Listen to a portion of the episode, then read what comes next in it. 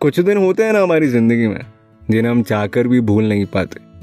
वो दिन हमारी मेमोरीज में छप से जाते हैं। ऐसा ही मेरा एक किस्सा मैंने सोचा आज आप लोग के साथ शेयर करते हैं। मेरा नाम पार्थ है और आप सुन रहे हैं चाय वाली चाय। कुछ मेरे, कुछ आपके इस बेवकूफ़ दिल से निकली बातें एक कप चाय के साथ। ये बात मैंने अपने इंस्टाग्राम अकाउंट पर भी शेयर करी थी। मुझे उस दिन एक लड़की दिखी थी। मैं बस स्टॉप में खड़ा बस का इंतज़ार कर रहा था। तभी मेरी नज़र सामने खड़ी लड़की पर पड़ी। वो भी शायद बसी का वेट कर रही थी। और यार, आपका तो नहीं पता बट मैं बहुत ज़्यादा फिल्मी हूँ।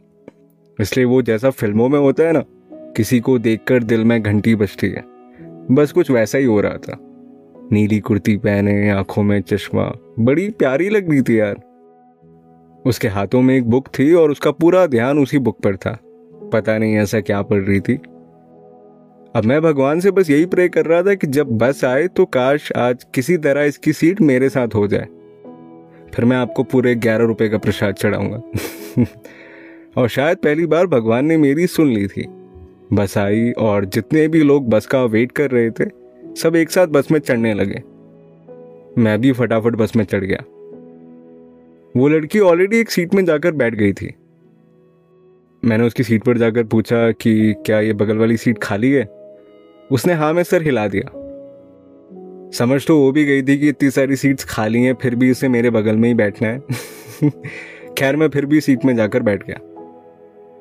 अब सबसे बड़ी प्रॉब्लम ये थी कि भाई, बात कैसे स्टार्ट करें?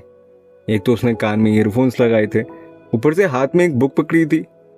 मैं बस किसी तरह से उससे बात स्टार्ट करने का मौका ढूंढ रहा था। तभी हमारी सीट में कंडक्टर आ गया।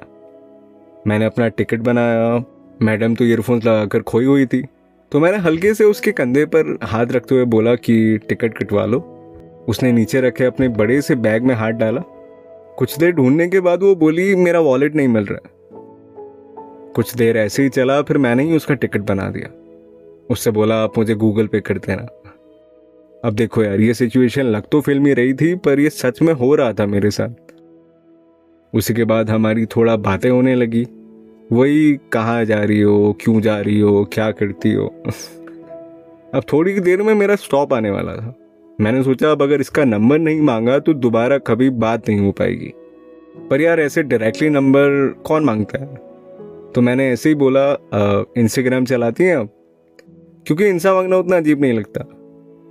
हाँ Meenakshi underscore zero four उसने अपना ऐसा ही कुछ यूज़र नेम बताया। थोड़ी देर में मेरा स्टॉप आ गया। मैं उसे हल्की सी स्माइल देकर उतर गया।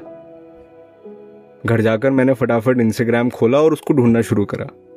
पर यार, इस नाम का कोई अकाउंट ही नहीं मिला मुझे। मुझे लगा शायद मैंने थोड़ा स्पेलिंग इधर उधर कर दी होगी।